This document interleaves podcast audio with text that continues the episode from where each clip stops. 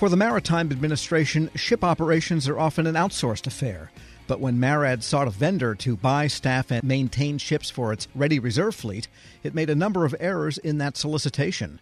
We get details on the case from procurement attorney Joseph Petrillo. And you would think MARAD would have this kind of down to a science by now, uh, but apparently they didn't. What went wrong? Well, a bunch of things went wrong. There was a GAO bid protest decision recently in a case called Pasha Hawaii Holdings, and it involved a MARAD procurement for the Ready Reserve Force. That's basically for ships that are available for operational status within five to 10 days. So um, the contractor has to actually procure the ships and maintain them, keep them in a state of readiness. And if they're called into full operational status, contractor has to crew them and operate them. The solicitation provided for the evaluation of the usual factors technical and management approach, operations and maintenance, uh, past performance, and price. And all the non price factors were significantly more important than price. The award went to Crowley Maritime, which got the highest evaluation scores in every category they did better than the protester did in every single category as well. And their price was substantially less than the protesters. It was $21 million less than the protesters. Sounds like a slam dunk. It sure does. Notwithstanding that, Pasha filed a protest. They felt that Crowley Maritime's price was unrealistically low. And in fact, this is a procurement in which price realism was going to be evaluated to assess performance risk. Is there enough money in the contract for the contractor to actually perform the work? So protests proceeded, and there were four major problems with the evaluation and the award decision.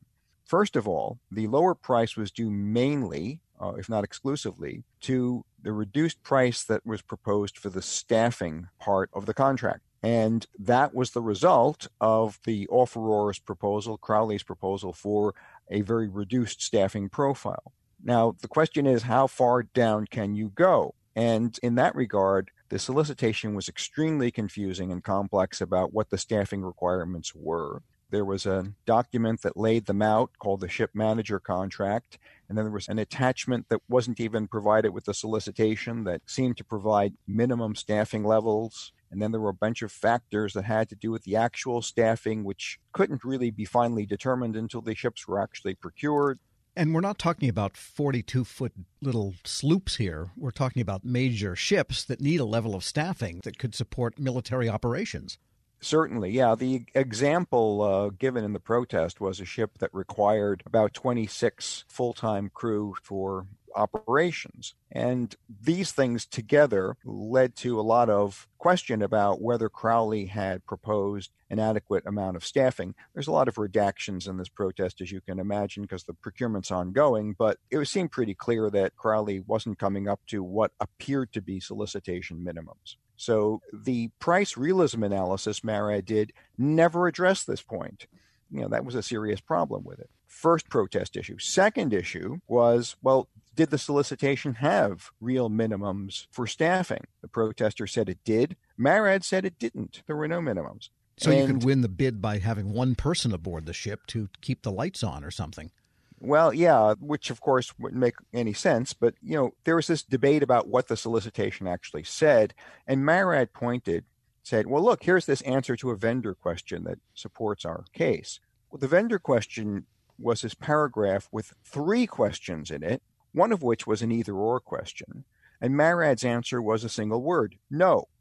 Now, how that eliminated ambiguity, I'm not sure, but it, it didn't seem to do a very good job. We're speaking with federal procurement attorney Joseph Petrillo.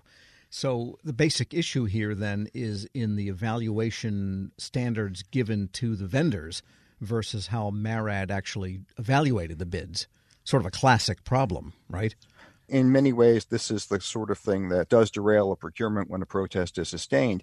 There were actually two other problems with it. One was the past performance evaluation of Crowley, which gave it credit for a shipbuilding contract performed by the, the corporate parent of Crowley Maritime. Unfortunately, the corporate parent wasn't even involved in contract performance, as Crowley admitted.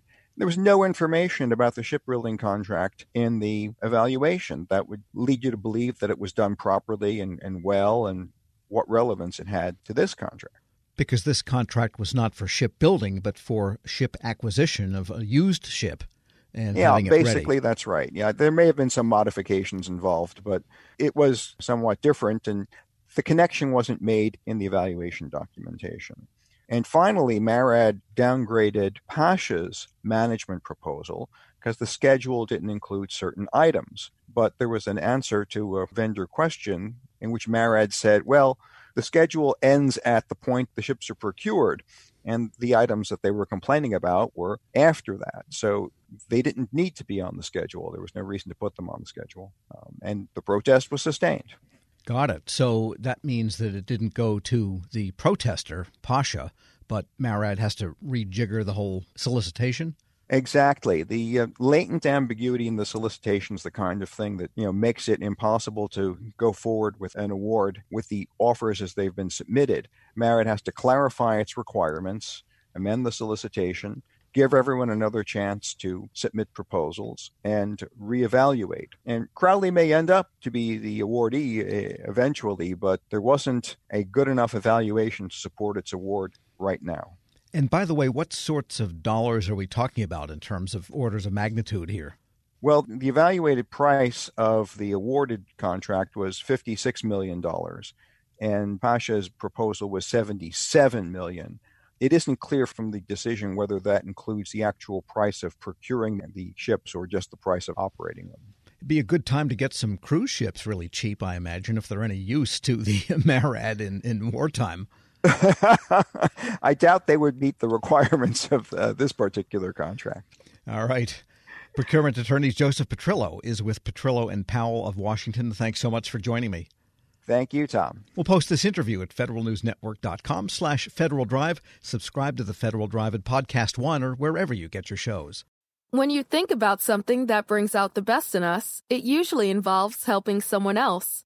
By donating plasma at a Grifols Center, you can help save millions of lives and show your good side to the world.